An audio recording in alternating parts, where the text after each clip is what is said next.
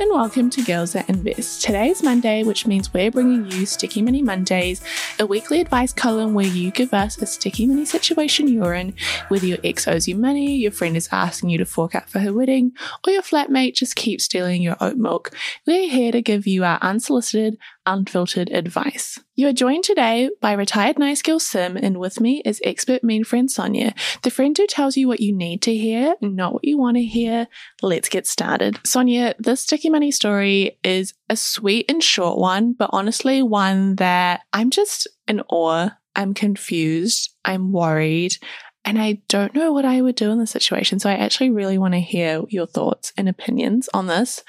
Dear Sim and Sonia, a so called quote unquote friend we're already mad, organized Easter weekend.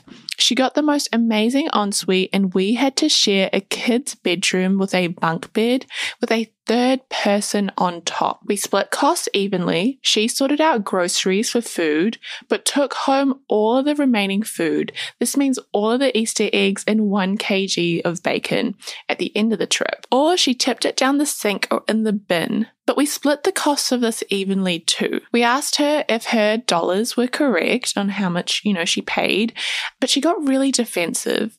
She's the girlfriend of a friend that's in our friend group. We know her, but we're just shocked that she's blatantly trying to tip off her boyfriend's closest friends. I love road trip drama. I'm a sucker for road trip and travel drama. This is the kind of tension that stays in friend groups for ages. Like if you have a yearly road trip or a yearly roadie that you do with your friends, you always talk about the time, oh, remember last year when Sasha tipped out the orange juice in the sink? Like we can never trust her again. It's my favorite thing because it's so trivial in hindsight. But with this, I get your attention. This is really serious. First and foremost, let's address the first part. The fact that she got an ensuite and she let her boyfriend's friends share a kid's room with the third person at the top of the bunk. Like she's asserting dominance and you guys just, you guys just went with it. Really? You guys are just thinking of all these things after the roadies ended, did you not feel any type of way when she like bounced into her room and like had had to wait for no one in the bathroom because she had like an ensuite and you guys are squishing together on top of a bunk bed? Like, what is your problem today? What were the conversations had prior? What I want to know is who chose the place that you were staying?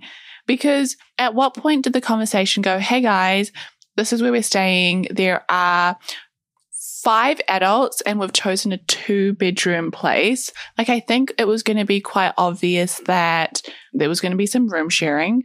And if she was the only couple, then of course, like, I think that's just like road trip rules. Like, the couple get the ensuite or the separate room because no one wants to hear that. I guess my queries around this is that there's just a little bit of missing information.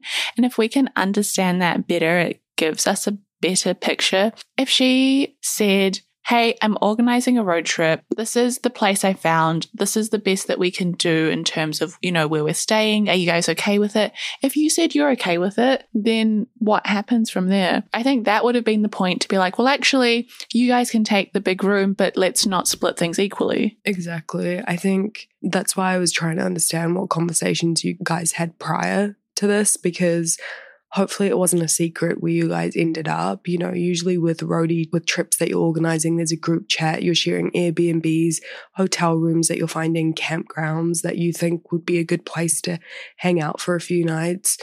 So I think if you agreed and everyone was okay with the room sharing situation before you went, it's not something that personally I would feel comfortable complaining about because you said okay.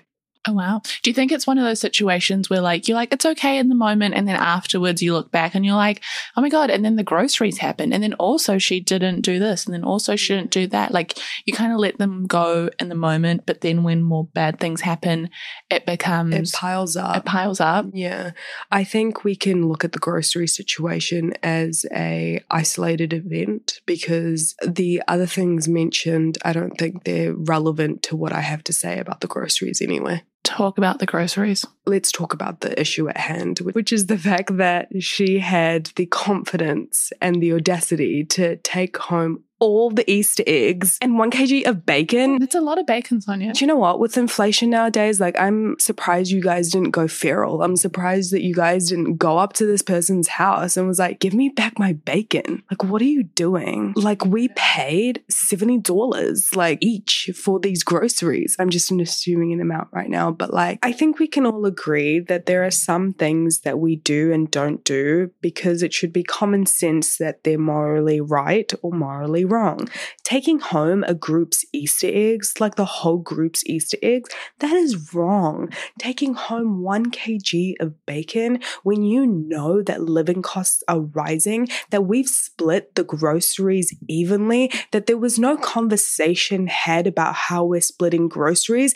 It's another thing if you ask the group, you're like, hey guys, can I take home this one kg of bacon or would you like to split it? Or should we just bin it? Which I don't know why you would do. But then it's a collective collective group decision that you've made that it, you've been okay to take home this food and this bacon. The fact that you're tipping down orange juice and liquids when they're not even done, like I get it if it was like the last little droplets of orange juice and you're just shaking out to put it in the recycling because you know you're a good human being. That's different.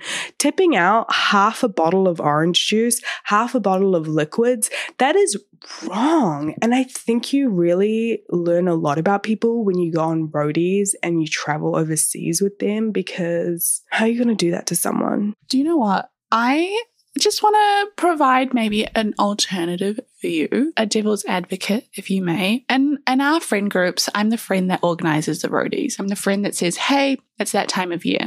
I'm the friend that puts together a list of options of where we can go. I'm often the friend that then organizes, you know, buying the Airbnbs, organizing the payment. All right, I've paid for it. You guys pay me back, organizing groceries. And there have been times when when you do that not now because as you grow older you learn how to like balance things but times when i was younger when i would do that and then i would get resentful because i'm like i'm literally the mum right now organizing it all and you feel some kind of way around that. You sometimes feel like you should get the ensuite not that i ever did. You feel the kind of way of like well i've organized all the meal prep and stuff like i've put in the emotional labor into this trip therefore i do get to decide what i do with the groceries or whatever. Again not that I've done that, but I've felt that way sometimes because of being annoyed.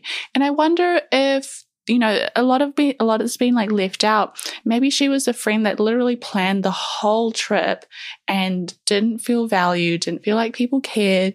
And so she was like, you know what? This is my like little win. I am going to take the groceries home because I've done so much for this trip. And that's what I mean. Like, you need to have a conversation about roles and responsibilities before you go on said trip. I know it's not the most fun thing to do, but then after the trip, you realize that so much hasn't been said and that you guys have all these understandings in your head and the other person just has a completely contrasted view about what's going to happen because on the flip end is that oh one of my friends wants to organize everything. She's the organizer of the group. She likes to be in control, and it's better that she just does everything and we split costs evenly because we're still showing up in terms of payment. We're still showing up to have a good time. We've got the, like, in this situation, they do have the bunk bed kids' room. She did get the ensuite. It's like, from another perspective, you're doing everything correctly mm-hmm. because if she's organized it, she's got the ensuite room, she's organized the groceries, we're paying evenly.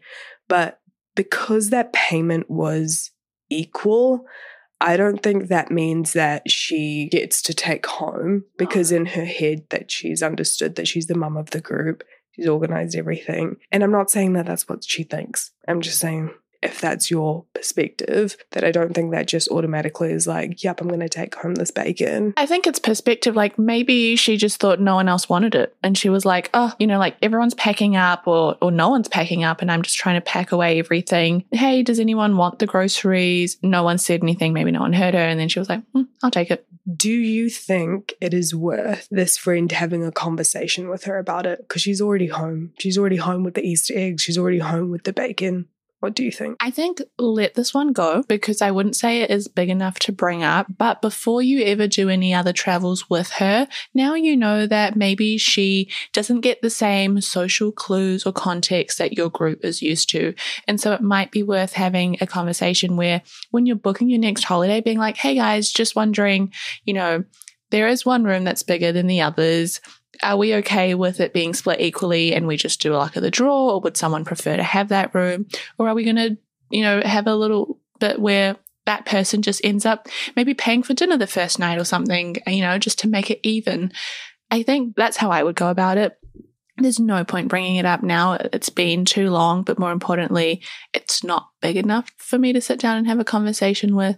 I think it just lets me know that for next time, because we've all been in situations where someone else has taken the ensuite, or like you said, there's always road trip road trip tension.